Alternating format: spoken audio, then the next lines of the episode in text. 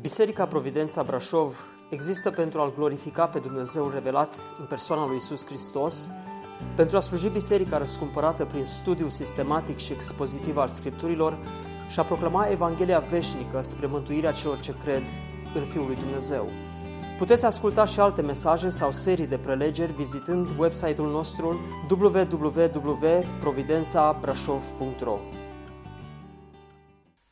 Înaintarea noastră în Evanghelia după Luca este lentă, dar este sigură. Știți că atunci când Titanicul a pornit spre Statele Unite, a pornit lent. Și la un moment dat capitanul a vrut să testeze capacitatea acestui mamut marin care plutește și a poruncit mateloților și echipajului să dea drumul la motoare. Și în momentul în care a pornit în mare, prea mare viteză, ne băgând de seamă la icebergurile care erau în oceanul înghețat, s-a scufundat. Prefer să mergem mai lent și să nu ne scufundăm, decât să mergem prea repede și să, să nu ajungem unde dorim să ajungem. Ultimul popas pe care l-am făcut în Evanghelia după Luca a fost la un moment în care Domnul Isus a pus o întrebare fenomenală. Cine zic oamenii că este El? Și au venit diverse răspunsuri după care Domnul Isus i-a întrebat direct pe ucenici, dar voi, cine ziceți că sunt eu? Răspunsul lui Petru a fost corect. Tu ești Fiul Dumnezeului celui viu. După această declarație, Domnul Isus face o altă afirmație capitală. Dacă voiește cineva să vină după mine, să se lepede de sine, să-și ia crucea în fiecare zi și să mă urmeze. Și ce am învățat este că cel care face o afirmație de asemenea greutate, acea afirmație are implicații.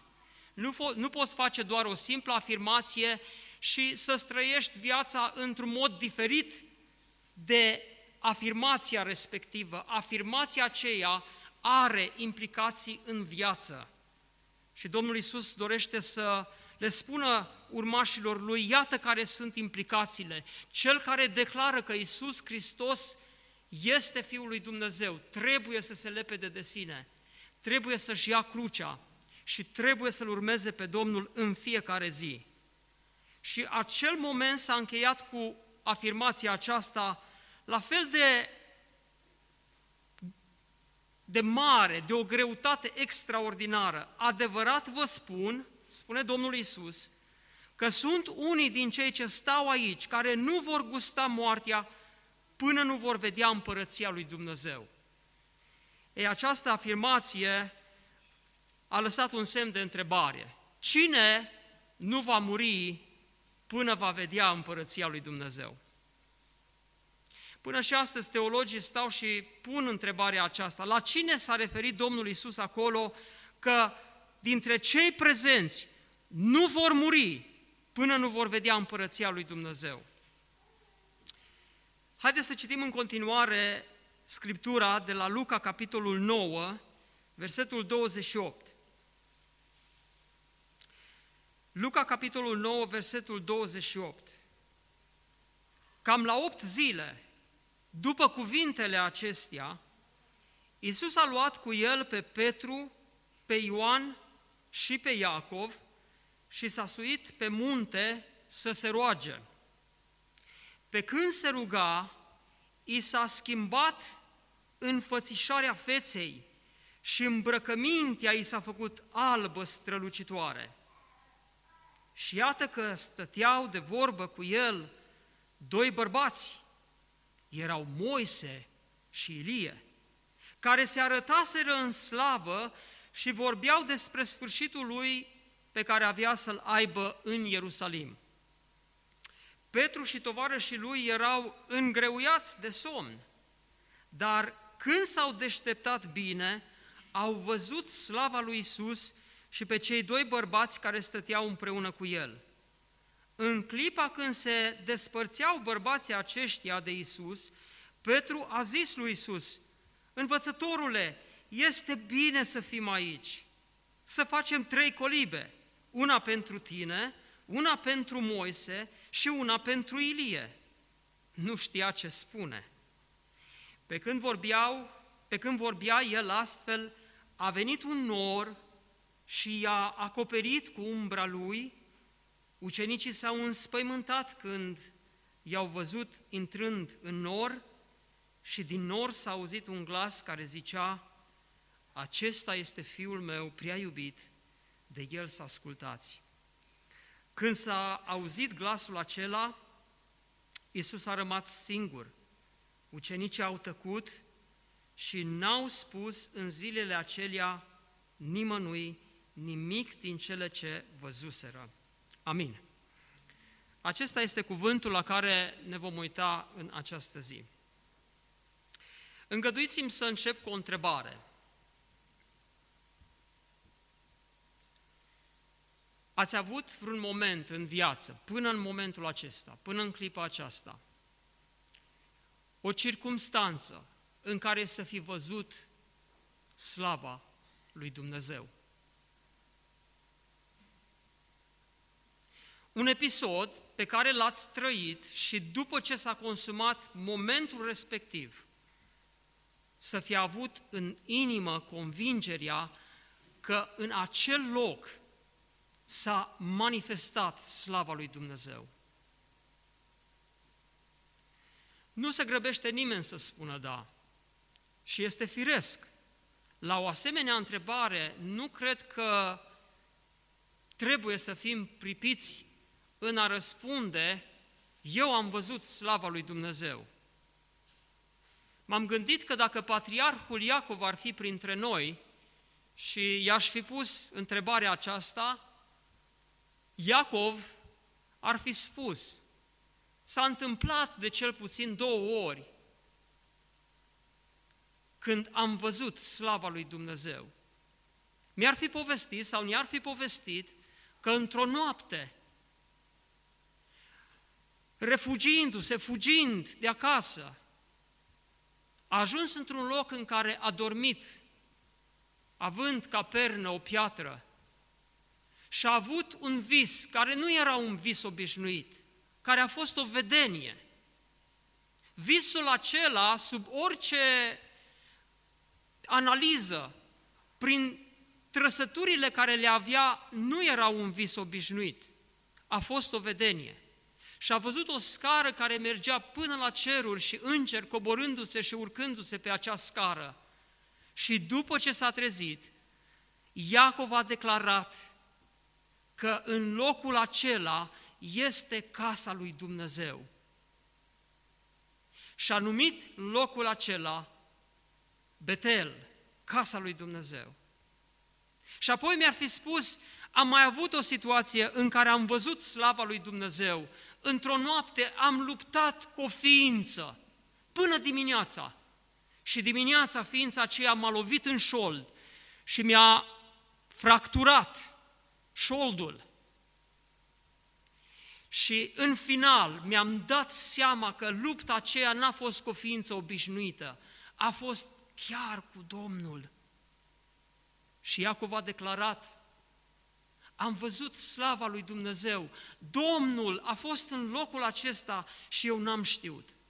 Și a dat nume locului aceluia Peniel, fața lui Dumnezeu, spunând, am văzut fața lui Dumnezeu și am rămas totuși în viață.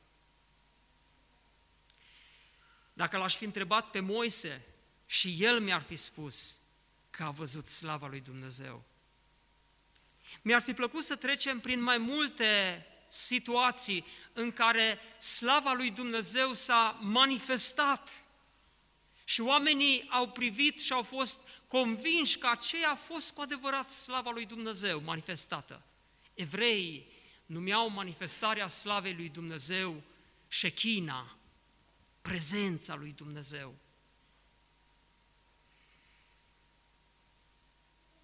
Cuvântul lui Dumnezeu ne spune că Iacov, Ioan și Petru au trăit experiența slavei lui Dumnezeu. Cum a fost lucrul acesta? Cum s-a manifestat? Cu adevărat a fost ceva, ceva total neobișnuit. În așa fel încât după ce au trăit episodul acela și după ce s-a consumat experiența aceea, oamenii aceștia au știut că n-au mai fost pe tărâmul acesta al vieții normale, au pătruns într-un alt tărâm, deși erau fizic încă aici. Marele om de literatură, C.S. Lewis, a încercat să reprezinte într-o formă alegorică ideea tranzitării din realitatea aceasta într-o altă realitate în care este slavă. Și a captat ideea aceasta în cronicile din Narnia. Parte din dumneavoastră, fi ați citit, fi ați văzut uh, ecranizarea după cronicile lui Narnia, când niște copii, la un moment dat, evadează din realitatea aceasta, pătrund într-o altă lume, într-o altă țară numită Narnia, care este total diferită. Și este fascinant acolo. Aslan, leul lui Dumnezeu era acolo și biruiește. Ucenicii, cei trei ucenici au trăit evadarea din realitatea aceasta și au văzut slava lui Dumnezeu. Cum s-a manifestat lucrul acesta? Ne spune cuvântul că la opt zile după ce Domnul Isus a făcut declarația aceasta că sunt niște oameni acolo care nu vor muri până nu vor vedea împărăția lui Dumnezeu. Toți evangeliștii vorbesc despre episodul acesta, în Evangheliile sinoptice, Matei, Marcu și Luca, despre episodul acesta extraordinar. Un alt evanghelist spune că Domnul a declarat că sunt câțiva care nu vor vedea moartea până nu vor vedea pe Fiul omului venind în slava Lui. Referința era la Domnul Isus. Și astfel, la opt zile după această declarație, trei din ucenici sunt împreună cu Domnul Isus pe munte. Care este circumstanța în care are loc episodul acesta? Spune cuvântul lui Dumnezeu că ei s-au dus pe munte ca Domnul Isus Hristos să se roage. Din nou este un moment în care Domnul Isus se duce la rugăciune, ia câțiva ucenici cu el să se roage, că nu i-a luat că era frică de întuneric, ci cu siguranță să fie în rugăciune cu el și acolo are loc o experiență extraordinară. Și dacă vă aduceți aminte de un principiu sau o lecție pe care am învățat-o într-un episod similar, când a avut loc o altă minune în contextul rugăciunii, ce am învățat este următorul lucru. Că atunci când cineva se roagă, atunci când cineva stă în prezența lui Dumnezeu în rugăciune, există șansa manifestării puterii lui Dumnezeu. Acum, personal, nu cred că trebuie să tragem concluzia că rugăciunea în mod necesar îl face cumva pe Dumnezeu să se manifeste. Sau că prin, printr-o anumită insistență noi putem să-L facem pe Dumnezeu să ne arate ceva. Dar, ce spun, este că între unul care stă și se roagă și între unul care nu se roagă decât foarte rar, cel care se roagă are șanse mult mai multe să vadă slava lui Dumnezeu și manifestarea puterii lui Dumnezeu. De aceea, dragii mei, eu cred că realitatea rugăciunii ne așează pe noi într-un mediu în care Dumnezeu poate lucra cu mare putere și să ne arate slava Lui. Fie prin răspunsuri la rugăciune, imediată, fie printr-o manifestare a slavei lui Dumnezeu, încât tot poporul poate să spună cu adevărat Dumnezeu s-a manifestat în slava Lui. Este important să știm că în mediul rugăciunii Dumnezeu cu adevărat își manifestă slava. De aceea vă încurajez să căutați rugăciunea, să o căutați în locul de taină cu Dumnezeu și veți trăi experiențe extraordinare cu Dumnezeu. Veți trăi experiențele evadării din presiunea aceasta a vremurilor și a lumii, de grijile care ne apasă, pentru că atunci când stai în rugăciune, Dumnezeu te ridică și îți arată cât de mărunte sunt experiențele acestea ale vieții, cât de neimportantă este teama pe care o trăiești de ziua de mâine sau de situații diverse care îți aduc probabil tulburare în inimă. Dumnezeu te ridică în prezența Lui. Și acolo ai șansa să trăiești un moment al slavei în care poți spune, aș vrea să fiu cu Domnul. Aș vrea să mă dezbrac de cortul acesta care m-a încapsulat în viața aceasta care deseori ne apasă, oricât de frumoasă ar fi ea, în anumite dimensiuni ale ei, are și alte dimensiuni care sunt grele. În rugăciune ești în prezența lui Dumnezeu. Și spune că în contextul acesta, pe când Domnul Isus se ruga, i s-a schimbat înfățișarea feței și îmbrăcămintea i s-a făcut albă, strălucitoare. M-am întrebat cum a fost această transformare, această transfigurare. Spune că înfățișarea feței i s-a schimbat. Și am meditat și mi-am pus întrebarea dacă realmente trăsăturile feței sale, așa cum erau cunoscute de cei care erau cu el, ucenicii și alții, în întregime s-ar fi schimbat într-o persoană diferită decât ce cunoșteau el că este.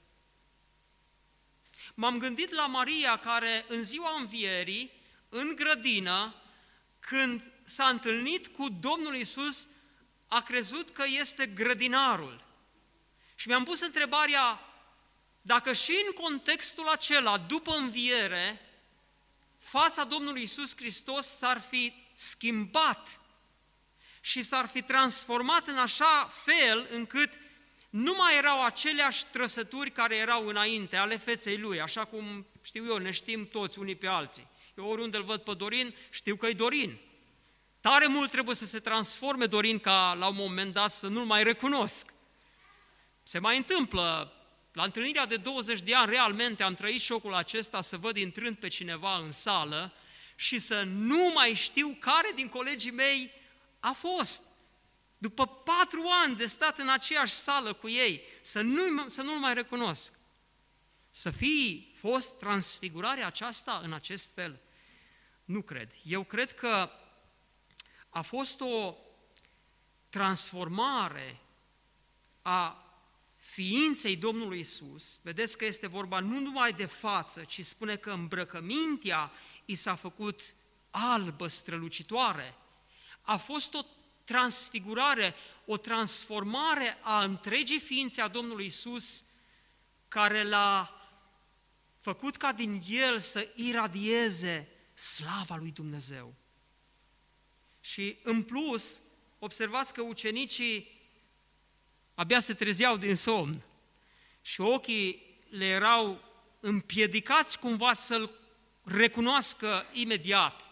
Cred că a fost o slavă care l-a înconjurat pe Domnul Isus, la fel ca slava pe care a avut-o după înviere, când se arăta Mariei, ucenicilor, apostolilor și tuturor celorlalți, cam la 500 de persoane, și este aceeași slavă care îl va înconjura pe Domnul Isus Hristos când va veni din nou, a doua oară, să-și răpească mireasa și aceeași slavă în care Domnul Isus Hristos va exista în eternitate și noi vom vedea slava aceasta.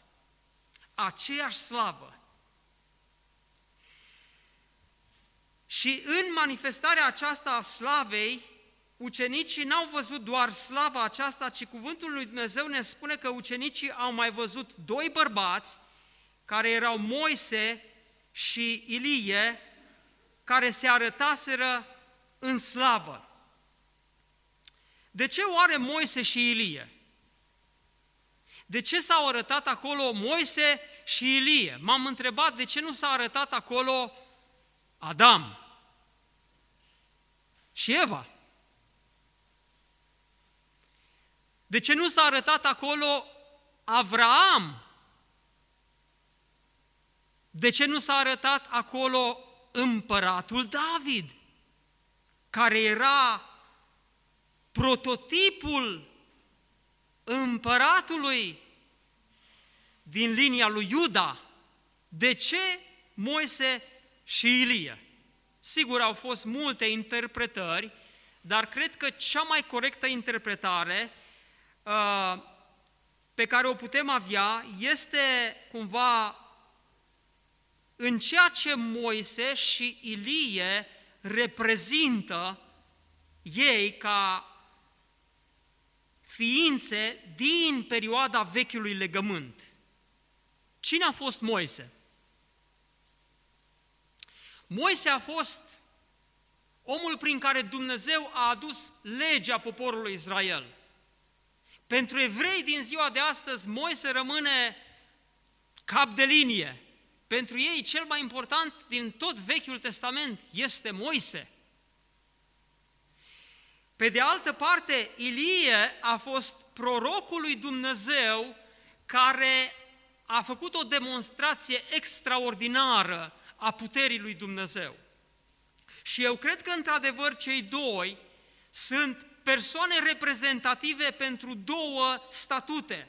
Statutul de profet, Ilie, și statutul de dătător al legii, Moise. Și în contextul acela avem ceva ce cred că Dumnezeu vrea să comunice și celor trei care sunt acolo și tuturor celor care citesc Scripturile. Există o legătură, e adevărat, dincolo de ce reprezintă ei. Gândiți-vă Moise, care și el a fost pe munte și a văzut slava lui Dumnezeu, a coborât de pe munte și fața i-a strălucit. Din el a iradiat slava lui Dumnezeu. Totuși, cred că slava aceea lui Moise nu se putea compara cu slava care a emanat din Domnul Isus Hristos. A fost o slavă care l-a înconjurat pe Moise. Fața i-a strălucit. Poporul a văzut acea slavă, dar ea, aceea era doar o, o slavă reflectată. În Domnul Isus Hristos era o slavă care venea din propria lui ființă, care eu cred că depășea infinit mai mult decât slava lui Moise. Dacă ne gândim la Ilie, și el a avut o experiență tot pe munte, pe muntele Carmel, când a, a fost acea demonstrație extraordinară a slavei lui Dumnezeu care a coborât cu foc din ceruri și a mistuit altarul. Dar nu cred că acesta este elementul care îi face pe cei doi să fie și ei acolo pe munte, ci faptul că ei reprezintă două statute importante care acum veneau la un moment al împlinirii și al finalității. Pentru că dacă, să spunem, alta ar fi fost circumstanța și ucenicii s-ar fi dus ei singuri să se roage pe munte și s-ar fi arătat Moise și Ilie, știți cum ar fi fost ucenicii? Ho, erau pe jos, s-ar fi plecat înaintea lui Moise care le-a dat legea și înaintea lui Ilie, marele proroc. Și ce le spune Dumnezeu acolo? Nu vă uitați la Moise și Ilie. Pentru ei este timpul să plece. Acesta este fiul meu prea iubit, de el să ascultați. Și de aici vine un moment când legea și prorocii au ajuns la împlinire și la finalitate și de aici încolo este o altă lege, este legea lui Hristos de care noi trebuie să ascultăm. Un legământ s-a finalizat, vechiul legământ s-a finalizat și noul legământ începe acolo, în contextul acela în care Domnul Isus este declarat ca fiind Fiul lui Dumnezeu și Cel care aduce o noutate. Pe de altă parte, dragii mei, arătarea lui Moise și Ilie este de mare folos atunci când avem de-a face cu oameni care socotesc, că atunci când omul moare, dispare realmente în neființă. Cel puțin două uh, mișcări afirmă lucrul acesta. Mișcarea adventistă și mișcarea martorilor.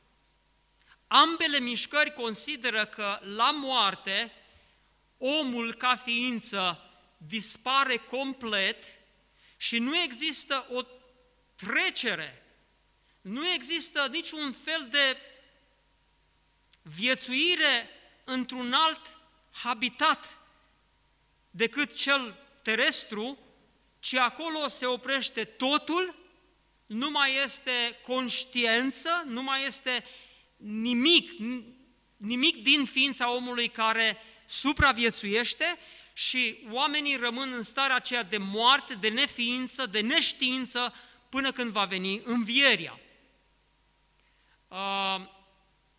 Aceste mișcări nu recunosc o identitate a ființei umane în realitatea aceasta fizică și realitatea spirituală pe care noi o numim suflet sau Duhul omului. Pentru că convingerea noastră este că atunci când omul ajunge la momentul morții, el nu intră în neființă, cum se folosește chiar și în mediile, știu eu, ortodoxe, a, a plecat în neființă. Nu există așa ceva. Nu, nu este intrare în neființă, da? Pentru că ceva ființează după aceea. Este Duhul omului, sufletul omului, care trece dincolo, partea fizică se duce în țărână de unde a fost luată. Mișcarea adventistă și a martorilor consideră că sufletul sau trupul omului este o singură entitate, este unul și același lucru. Și la moarte este o moarte definitivă a ceea ce reprezintă omul. Ei, cu aceasta este suficient să pui întrebarea aceasta. Nu înțeleg dacă astfel este convingerea voastră, ce este cu Moise și cu Ilie acolo? Ce a fost cu cei doi? Care este explicația pentru apariția celor doi acolo? Năluci? Au avut ucenicii o halucinație? Sau lucrul acesta a fost real? Scriptura afirmă că acolo pe munte s-au arătat cu adevărat Moise și Ilie. Dar mai important decât lucrul acesta, dragii mei, știți ce trebuie să înțelegem noi? De ce s-a arătat Moise și Ilie acolo? Pe de o parte, să indice o finalitate și o împlinire, dar mai este ceva. Uitați-vă ce spune cuvântul lui Dumnezeu. Că aceștia au venit s-au arătat în slavă și vorbeau despre sfârșitul lui Isus pe care avea să-l aibă în Ierusalim. Nu voi să spun o întrebare. Dacă ai avea șansa să ajungi în prezența unei personalități, nu știu, Claus Iohannis, dacă el este șeful statului, dacă ai, dacă ai avea oportunitatea aceasta, ce ai vorbi cu el? Ce, despre ce ai discuta? Sigur, mulți ar zice despre necazuri, limitări, pensie, șomaj, știu eu, lucrurile astea. Sau alții ar zice, nu te lăsa, nu înlătura pe chioveșii, da? Luptă mai departe, suntem și noi în stradă, m-am gândit că Moise și Ilie ar fi putut vorbi cu Domnul Isus de foarte multe alte lucruri. Ar fi putut vorbi cu Domnul despre eternitate, spunând, ai părăsit slava, că ei s-au dus și Domnul era încă în slavă când ei au ajuns acolo. Da? și Domnul a venit din slavă în bucla aceasta terestră și apoi se va întoarce. Probabil ar fi vorbit, așteptăm să te întorci, să fim din nou acolo. Nu știu, dar cuvântul ne spune că au vorbit despre sfârșitul lui. Știți de ce, dragii mei? Pentru că atâta vreme cât jertfa Domnului Isus nu era realizată, ascultați-mă, nici problema lor nu era rezolvată. Pentru că tot ce a fost în rânduiala Vechiului Testament în sistemul jertfelor, al credinței în faptul că cineva dacă aduce o jertfă, păcatele lui sunt transferate din dreptul lui în acea jertfă ispășitoare. Problema nu era definitiv rezolvată până când nu venea adevărata jertfă care împlinea imaginea aceasta a jertfelor. Mântuirea lor, a lui Moise și a lui Ilie, nu era finalizată, nu era rezolvată până când Domnul Iisus Hristos nu avea să moară ca jertfă de ispășire pentru toți și pentru cei din vechiul legământ care au avut credință și pentru cei din nou legământ care vor avea credință. Iată de ce era atât de important să vorbească, nu știu, poate să-l încurajeze, că și în grădina Ghețimane au venit îngeri să-l întărească, să-l încurajeze să meargă până la capăt în mandatul acesta pentru care a venit. Și lecția pe care o învățăm, dragii mei, este aceasta. Cel mai privilegiat statut, chiar unul de reprezentant al legii și reprezentant al prorocilor, cel mai privilegiat statut nu salvează pe nimeni. Nici faptele legii, nici Duhul prorocilor nu salvează pe nimeni decât jertfa Domnului Isus. Oamenii se bazează astăzi nu pe faptul că poate țin o lege, ci pe faptul că sunt buni și că îi ajută pe unii și pe alții. Sau că ei n-au făcut fapte vrednice de moarte. Cu toate acestea, trebuie să-și aducă aminte că până când ei nu primesc jertfa lui Hristos, nu există iertare, fără vărsare de sânge. Da? Nu există iertare. Orice alternativă pe care omul ar lua-o, căile lumii, căile religiilor, faptele, orice, nu rezolvă problema în afara jertfei Domnului Isus Hristos. Și iată ce se întâmplă acum cu ucenicii. Haideți să ne mutăm privirea de la Domnul Isus, de la Moise și de la Ilie spre ucenici. Petru și tovarășii lui ce era cu ei? Erau îngreuiați de somn. Nu știu, m-am pus așa, lucrul ăsta m-a pus pe gânduri. Ce s-a întâmplat cu ei de cam întotdeauna, când era un moment extraordinar, un moment de manifestare a slavei, Domnul i-a apucat somnul. Nu știu pe când, când vă apucă somnul pe dumneavoastră. Pe mine mă apucă somnul când vreau să cânt la chitară. De aia n-am prea avansat. Când 5 minute, 10 minute la chitară și casc și gata. Nu știu, e ceva, un fenomen acolo. Când eram student, m-a, pus, m-a apucat somnul când mergeam la cursuri. Totdeauna mă vizita somnul, da? V-am povestit situația aceea în care eram într-o sală de curs lunea dimineața și am văzut pe bancă o, o însemnare a cuiva care a luptat ca mine. A scris acolo, aici am luptat cu somnul și am fost biruit. pe ucenici i-a biruit somnul exact în momentul cheie. Acolo, știți cum am gândit la ucenici? Ei dormeau când nu trebuiau să doarmă și nu dormeau când trebuiau să doarmă. Poate pe Marea Galilee, când Domnul Iisus dormea, ar fi trebuit să doarmă și ei, liniștiți. Dar s-au luptat acolo cu varul, le-au țipat la Domnul Iisus, scoală-te, ce var ne lasă aici să murim? Ucenicii dormeau când nu trebuiau să doarmă și nu dormeau când trebuiau să doarmă. E o lecție bună pentru fiecare dintre noi, nu? Dragii mei, știți ce am înțeles eu din lucrul acesta? Am înțeles că există o inerție în ființa umană când este vorba de captarea momentului slavei lui Dumnezeu. Este ceva ce ne face să ratăm momentul acela extraordinar. Pe unii îi apucă somnul când eu mă apuc să predic. Exact atunci. Și poate ratează ceva extraordinar din predică. Acum nu vreau să fiu prea exigent, că și, mie, și pe mine mă apucă somnul când predică alții. Dar e o realitate, nu? Suntem vigilenți, suntem activi în multe alte contexte. Nu ne apucă somnul când ne uităm la un film, nu ne apucă somnul când ne uităm la un meci de fotbal, dar ne apucă somnul când ne apucăm să citim Scriptura, ne apucă somnul pe genunchi. Și ne rugăm acolo, că vrem să ne rugăm și noi, dar după aceea ne trezim întinși pe pat acolo, ne mai punem poate și o pernă în față, că știm că acolo sucombăm în cele din urmă.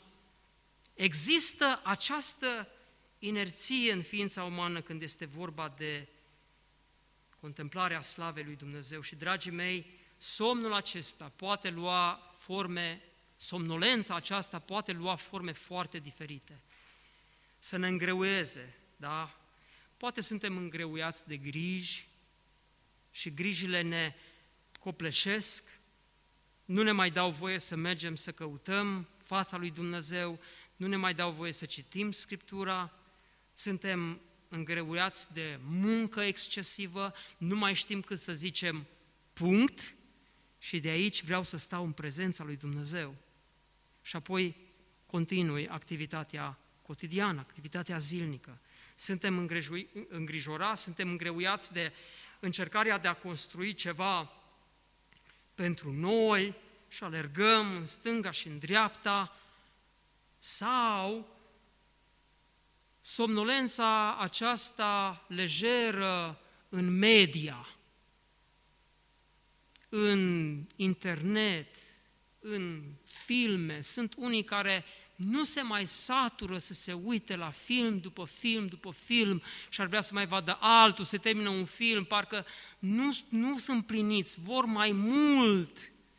Și tot timpul în ființa asta e o căutare, e adevărat. Dar știți de fapt care e căutarea aceasta a ființei noastre? Căutare care noi credem câteodată că se împlinește fie în ceva ce ne arată o fascinantă poveste de dragoste. Sau unii cred că realmente căsătoria le va împlini căutarea aceasta. Sau unii cred că sexul le va împlini realitatea aceasta și intră de vreme în experiența aceasta. Și după ce trăiesc și intră în experiențele acestea, constată că tot caută. E o căutare. Și pentru că nu mai sunt împliniți de nevastă, divorțează de ea și ia una mai tânără și constată că nici cu asta împlinirea aceea nu se produce. Și tot aleargă după ceva. Dar după ce aleargă omul? Știți după ce? După slavă. De aceea caută omul tot timpul să facă lucruri mărețe, ca oamenii să zică, iată slava, dar slava asta ce este? O slavă efemeră a omului. Cât de mare ar face el catedrala, cât de mare ar face el casa poporului. Până la urmă, fascinanția și slava aceea se risipește. Și își dau seama că tot n-au atins ceva ce au vrut ei și ar vrea mai mult. De ce? Știți de ce? Pentru că în fiecare dintre noi, dragii mei, este chipul lui Dumnezeu care atunci când vede slava, se simte atras de această slavă, pentru că pentru asta am fost noi făcuți. Am fost făcuți pentru slavă. N-am fost făcuți pentru moarte, n-am fost făcuți pentru suferință, ci câteodată prin suferință și moarte Dumnezeu ne ia în slavă. Pentru aceasta am fost făcuți. De aceea, această lecție a treia pe care aș vrea să o învățăm din aceasta este următoarea. Nu te mulțumi, frate și soră, cu confortul ăsta al somnolenței vieții și al unor plăceri mărunte care vin și trec odată cu timpul, ci caută mai, de fa- mai departe slava aceea lui Dumnezeu, tânjește după ea, dorește-o, caută-o în taină, caută fața lui Dumnezeu. Și atunci când fața lui Dumnezeu se va manifesta, cuvântul lui Dumnezeu spune că strălucirea feței sale pe fața lui Isus Hristos va fi reflectată în noi.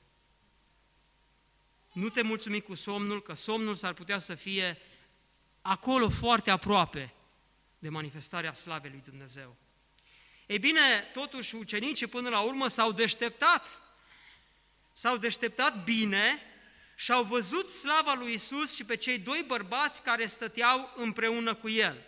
Și acum ascultați ce interesantă reacție. În clipa aceea, când Moise și Ilie se despărțeau de Isus, Petru a venit și a zis lui Isus.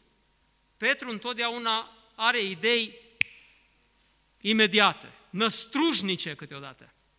Petru vine la Domnul Isus, spune, învățătorule, este bine să fim aici, să facem trei colibe, una pentru tine, una pentru Moise și una pentru Ilie. Am mai făcut și el alte declarații, da? Cu tine am să merg până la moarte, da? Tu ești Fiul lui Dumnezeu. Și cam întotdeauna Domnul Iisus l-a cam temperat pe Petru, care era de admirat într-un anumit fel, dar uneori el care era tot timpul cu mâna pe sus, studentul care ridică mâna când și nu știe, dar imediat sprintul, da? și aici Luca zice, nu știa ce spune, da? Nu știa ce spune.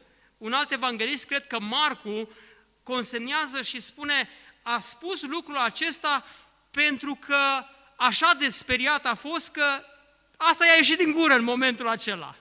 Da? A fost șocat. Și în șocul ăla, ă, ă, Doamne, Doamne, hai să facem trei colibe. Aia a fost prima idee care a venit. Și a dat drumul. Dar știți cum, e ceva legat de, de ideea aceasta să facem trei colibe. Iată, iată, Petru spune, Doamne, este bine să fim aici. Este bine să fim aici. Și sigur, mulți care predică din textul acesta spun ce bine să fim la biserică, să facem trei colibe. Vai ce frumos e aici, frați și surori, nu facem noi trei colibe? Unii ar zice, dar pentru cine? Pentru cei doi păstori și, știu eu, pentru unul din diaconi. Unii au zis, oh, discriminare. Oh, adică, ucenicii unde stăteau? Stăteau lângă colibe, alții au spus smerenie, iată ce smerenie era acolo. Petru n-a zis patru colibe, sau n-a zis șase colibe, a spus trei colibe, a avut grijă numai de Domnul Isus și de ceilalți doi. Nu cred că genul ăsta de speculație clarifică de ce Petru a spus lucrul acesta. Mai degrabă, eu cred că Petru a vrut să permanentizeze momentul acela.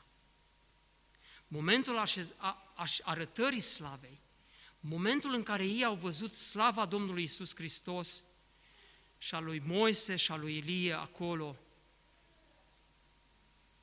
Ce ai mai vrea? Să spui clipei, rămâi, nu te mai duce. Să rămâi acolo. De ce?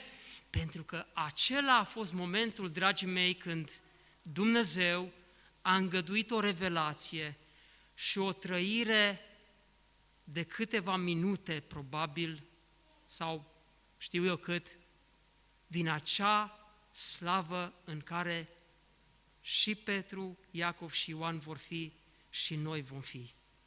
Acolo Dumnezeu a dat mahrama la o parte și au văzut slava aceea după care noi toți strânjim.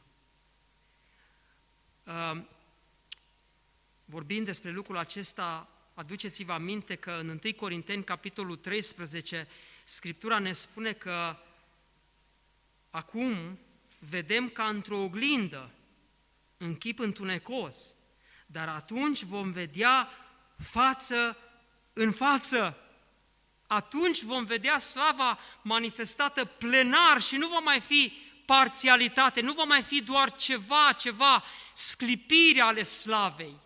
Căci Dumnezeu în tot parcursul revelației câteodată întindea vălul acesta care poate mai crăpa pe aici pe acolo și vedeai momente de slavă, dar nimeni n-a văzut cu adevărat plenar slava lui Dumnezeu.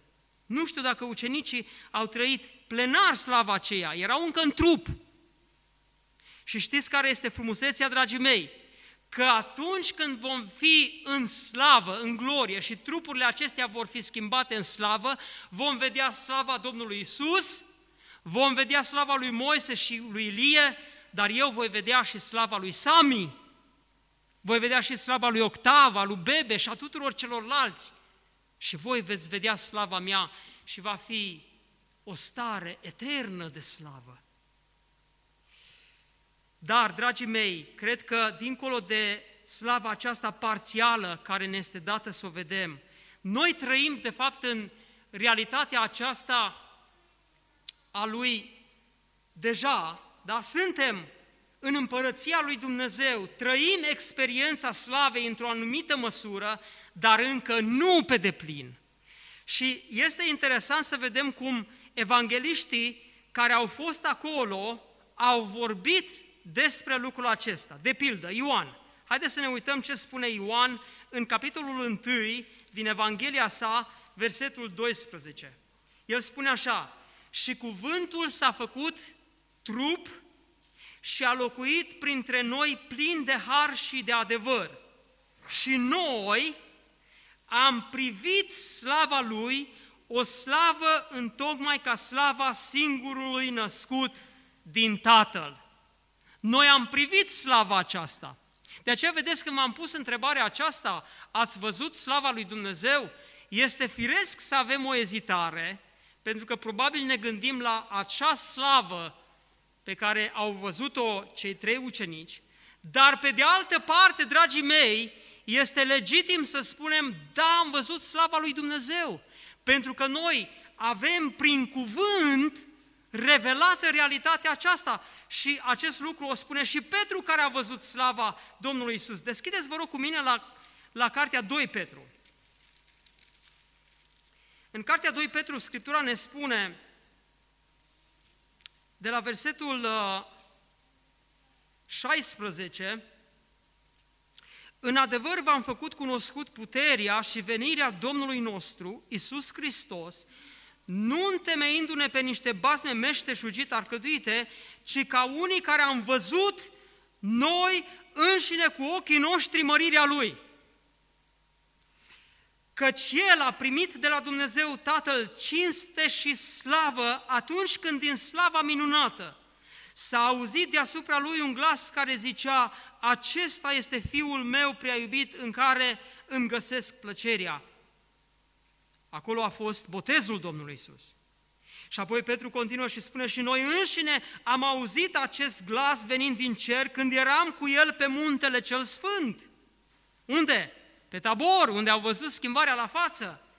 Și avem, ascultați, și avem cuvântul prorociei al Scripturii, făcut și mai tare, la care bine să faceți să luați aminte ca la o lumină care strălucește într-un loc întunecos până se va crepa de ziua și va răsări luceafărul de dimineață în inimile voastre. Ce spune Petru aici este, da, am văzut slava aceea manifestată, dar, dragii mei, și noi putem vedea slava Lui. În ce fel? Prin cuvânt, Petru spune despre slava cuvântului. Este adevărat slava lui Hristos pe care ei au văzut-o în mod fizic și este slava cuvântului care ne arată, ne relevă nouă slava Domnului Isus Hristos. Și Pavel vorbește despre slava aceasta pe care noi o vedem și o trăim. Deschideți, vă rog, mai întâi la 2 Corinteni, capitolul 3. Haideți să ne uităm la acel text pentru că este extrem de important să îl înțelegem în modul în care noi înșine putem vedea slava lui Dumnezeu. 2 Corinteni, capitolul 3. Și aici ă, Pavel face comparație între ce a fost slava din vechiul legământ și ce este manifestarea slavei în noul legământ. Versetul 7.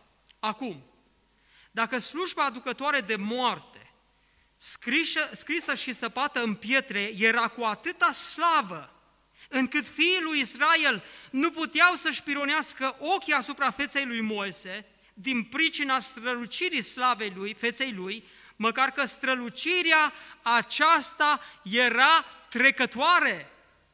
Cum n-ar fi cu slavă mai degrabă slujba Duhului? Scumpii mei, slujba Duhului este o slujba slavei. Ori de câte ori noi biruim prin Duhul lui Dumnezeu, este o manifestare a slavei.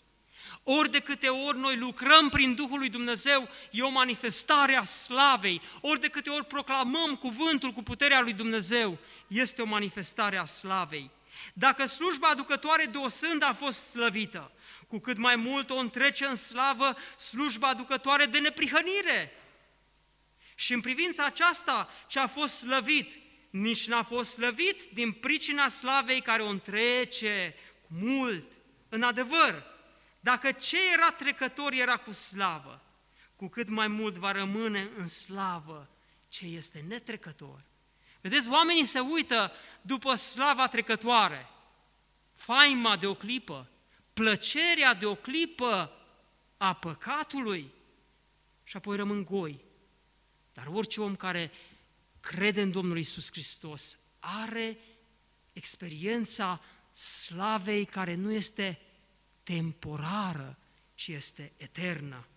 Fiindcă avem, dar, o astfel de nădejde, o astfel de speranță, noi lucrăm cu multă îndrăzneală și nu facem ca Moise, care își punea o maramă peste față pentru ca fiii lui Israel să nu-și ă, pironească ochii asupra sfârșitului a ceea ce este trecător. Dar ei, evrei, au rămas greoi la minte, căci până în ziua de astăzi, la citirea Vechiului Testament, această maramă rămâne neridicată. Ei tot citesc Vechiul Testament, tot așteaptă pe Mesia, tot țin legea, tot vor să facă templu, tot vor să aducă jertfe și caută slava aceasta trecătoare, dar această maramă rămâne neridicată, fiindcă marama este dată la o parte în Hristos. Dar până astăzi, când se citește Moise, rămâne o maramă peste inimile lor. Dar, ascultați, ori de câte ori unul se întoarce la Domnul, marama aceasta, mahrama aceasta, vălul acesta este luat. Căci Domnul este Duhul și unde este Duhul Domnului, acolo este slobozenie. Și ascultați versetul 18. Noi privim cu fața descoperită, ca într-o oglindă, slava Domnului și suntem schimbați în același chip al Lui din slavă în slavă prin Duhul. Extraordinar! M-am întrebat cum suntem noi schimbați din slavă în slavă prin Duhul. Copiii lui Dumnezeu au ștanța slavei lui Dumnezeu pe ei, dragii mei. Nu doar chipul pe care fiecare ființă îl are, ci faptul că ei prin credință au primit statutul de fii ai lui Dumnezeu, în ei este o slavă care se manifestă. Și suntem schimbați din slavă în slavă. Cum vine asta? Foarte bine. Când eu am terminat clasa a patra, în mine se vedea o slavă a elevului care a terminat clasa a patra, da? Dar slava aceea a elevului de clasa a patra nu se compara cu slava elevului de clasa a zecea, care termina clasa a zecea. Deja era o, un cumul, o creștere spre ceva mai mult și dacă eu făceam demonstrația unei teoreme sau un grafic de funcție trigonometrică, evident, reflectam ceva o slava cunoașterii care nu se compara cu slava cunoașterii de clasa a patra. În mod spiritual, noi trecem la etape superioare de slavă. Când trăim experiența credinței și căutăm pe Dumnezeu, ajungem din slavă în slavă, din glorie în glorie, până vom ajunge la desăvârșire. Pavel continuă și în capitolul acesta, 4, uh, și vorbește despre, nu despre slava lui Hristos sau slava cuvântului, ci despre slava Evangheliei. Și dacă Evanghelia noastră este acoperită, este acoperită pentru cei ce sunt pe care a pierzării, a căror minte necredincioasă a orbit tot Dumnezeul viacului acestuia. De ce? Ca să nu vadă strălucind lumina Evangheliei slavei lui Hristos, care este chipul lui Dumnezeu. Căci noi nu ne propovăduim pe noi înșine, nu slava noastră, nu gloria noastră, ci pe Domnul Isus Hristos. Noi suntem robii voștri pentru Isus, căci Dumnezeu, care a zis să lumineze lumina din întuneric, ne-a dat lumina în inimile noastre pentru ca să facem să strălucească lumina cunoștinței slavei lui Dumnezeu pe fața lui Isus Hristos. Dragii mei, înotăm aici, în valurile slavei. Cuvântul ne arată câtă slavă este disponibilă și câtă slavă se risipește printre degetele noastre, pentru că nu căutăm fața lui Dumnezeu. Nu ne cufundăm în cuvântul care ne descoperă slava lui Dumnezeu. Și ucenicii au văzut ceva. Și au vrut să permanentizeze momentul acela. Dar Domnul știa că pentru ei este rezervată o slavă pe care o vor gusta când Duhul lui Dumnezeu se va coborâ peste ei.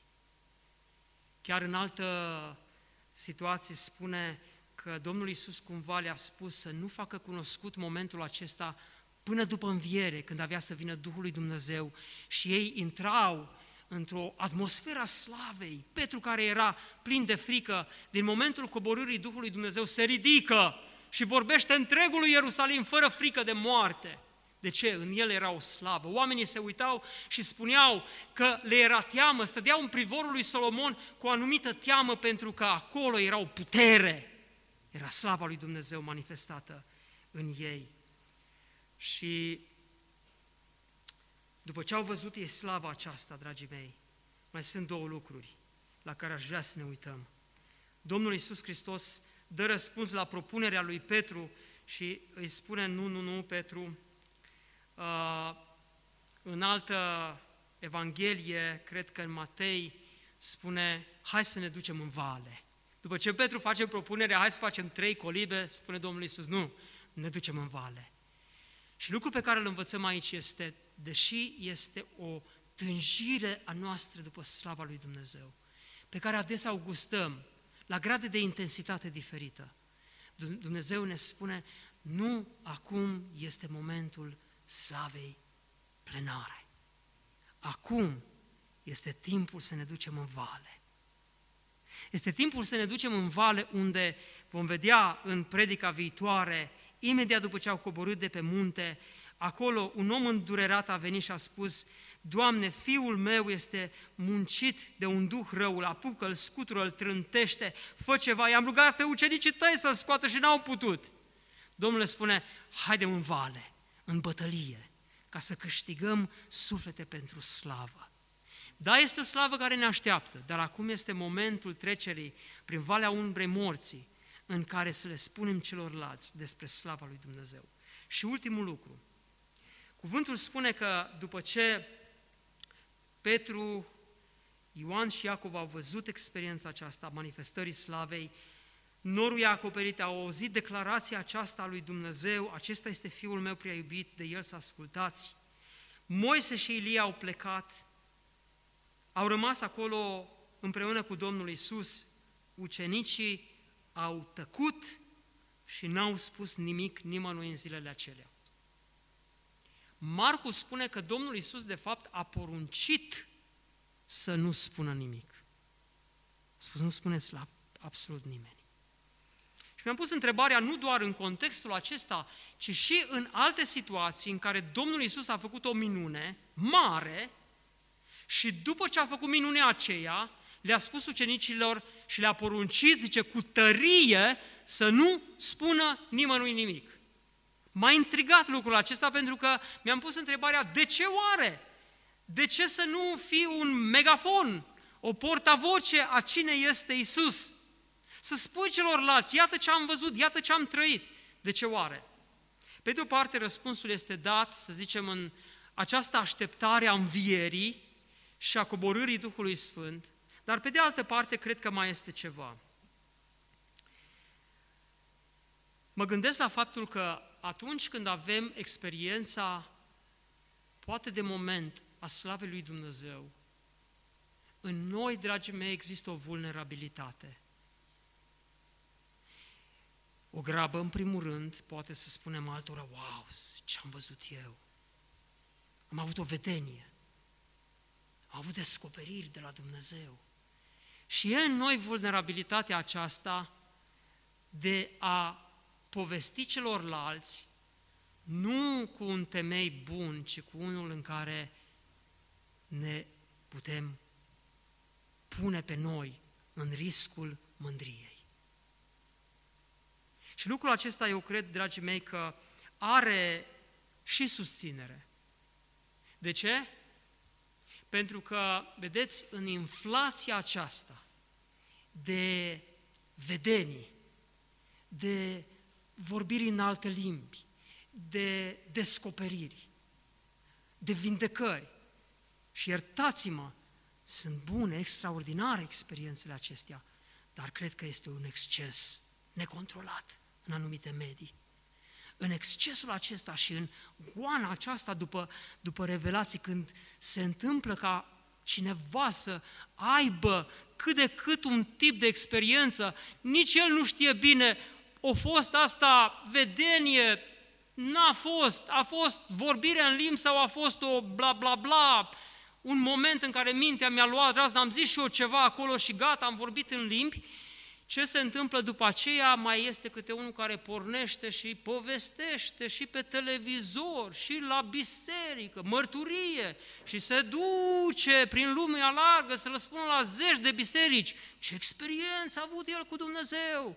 Așa vorbește Domnul, mi-a vorbit Dumnezeu, tu, tu, așa. Și la un moment dat se transformă totul într-un într-un spectacol, într-un circ în care omul se joacă cu oamenii așa, cum îi vine lui la mână. Dragii mei, îngăduiți-mi să vă spun că oameni care au trăit cu adevărat experiențe mari cu Dumnezeu și au avut descoperiri de la Dumnezeu și manifestări ale slavei, sunt mai reținuți. Domnul Isus, iată, recomandă discreția. Pavel, 1 Corinteni, spune, în 2, 2 Corinteni 12, la un moment dat, așa cu o anumită teamă, el zice, a fost o răpire la al treilea cer și spune, el spune, cunosc un om în Hristos care acum 14 ani a fost răpit până la al treilea cer. Cine o fi fost prietenul ăsta sau omul ăsta pe care Pavel îl cunoștea că a fost răpit? Și transpare din tot textul și din versetul 1 care spune, în care Pavel spune, nevoie să mă laud, măcar că nu este de folos. Lauda asta e, e riscantă. Voi veni totuși la vedenile și descoperirile Domnului și spune, cunosc un om în Hristos, dar el vorbea despre sine. Și zice, cu un astfel de om mă voi lăuda, întrucât mă privește pe mine însumi, nu mă voi lăuda decât cu slăbiciunile mele. Petru, ă, Pavel n-a fost grăbit să se laude cu toate vedeniile lui. În Corint se vorbea în limbi și la un moment dat Pavel mustrându-i, ho, ho, ho, liniștiți-vă, temperați-vă că e o hărmălaie acolo. Vreți să știți? Eu vorbesc în limbi mai mult decât voi toți. Dar nu se lăuda Pavel în limbile lui, peste tot, cu experiența aceasta. Dragii mei, eu cred că cel care are cu adevărat experiența descoperirilor lui Dumnezeu în formă de vedenie, de, știu eu, anumite sclipiri ale slavei lui Dumnezeu, ceva extraordinar din realitatea slavei lui Dumnezeu, din omul acela, poate din trăirea lui și din învățătura pe care o dă, transpare ceva din slava lui Dumnezeu. El nu are nevoie de amplificatoare, nu are nevoie de televizoare, nu are nevoie de reflectoare pe el, nu are nevoie de campanii, de, știu eu, de mărturii ca să spună ce experiență a avut el cu Dumnezeu. Nu este nevoie de cuvinte, de popularizare, de efectuare sau amplificatoare, ci este nevoie de o căutare a slavei lui Dumnezeu. Și oricât de discret ar fi omul acela în a vorbi despre slava aceea, acel lucru se vede în mod natural. Ucenicii au tăcut și n-au spus nimic din cele ce văzuseră, pentru că ceea ce au trăit ei acolo a fost o pregustare a slavei eterne. Iubiții mei, frați și surori, prieteni, Dumnezeu ne-a creat pentru slavă. Așa cum l-a creat pe Adam și el a pierdut slava aceea prin alegerea lui și prăbușirea lui în păcat. Dumnezeu ne-a creat pentru slavă. Ne-a făcut-o de cunoscut în Domnul Isus Hristos și ne lasă să gustăm în măsura în care îl căutăm pe Hristos în cuvânt, în rugăciune, în meditație, în contemplarea slavei Lui. Și o trăim într-un grad mai mare dacă suntem dispuși să ne angajăm în căutarea aceasta și într-un grad foarte mic, aproape neperceptibil, dacă ne lăsăm în somnul acesta al generației și al viacului în care trăim. Invitația lui Dumnezeu este să venim prin credință la Hristos, Fiul Său, și să vedem slava Lui și atunci când o vedem, este o reflectare naturală a slavei Lui dinspre noi, spre cei în jurul cărora trăim. Fie ca Domnul să ne ajute să gustăm slava Lui. Amin? Amin.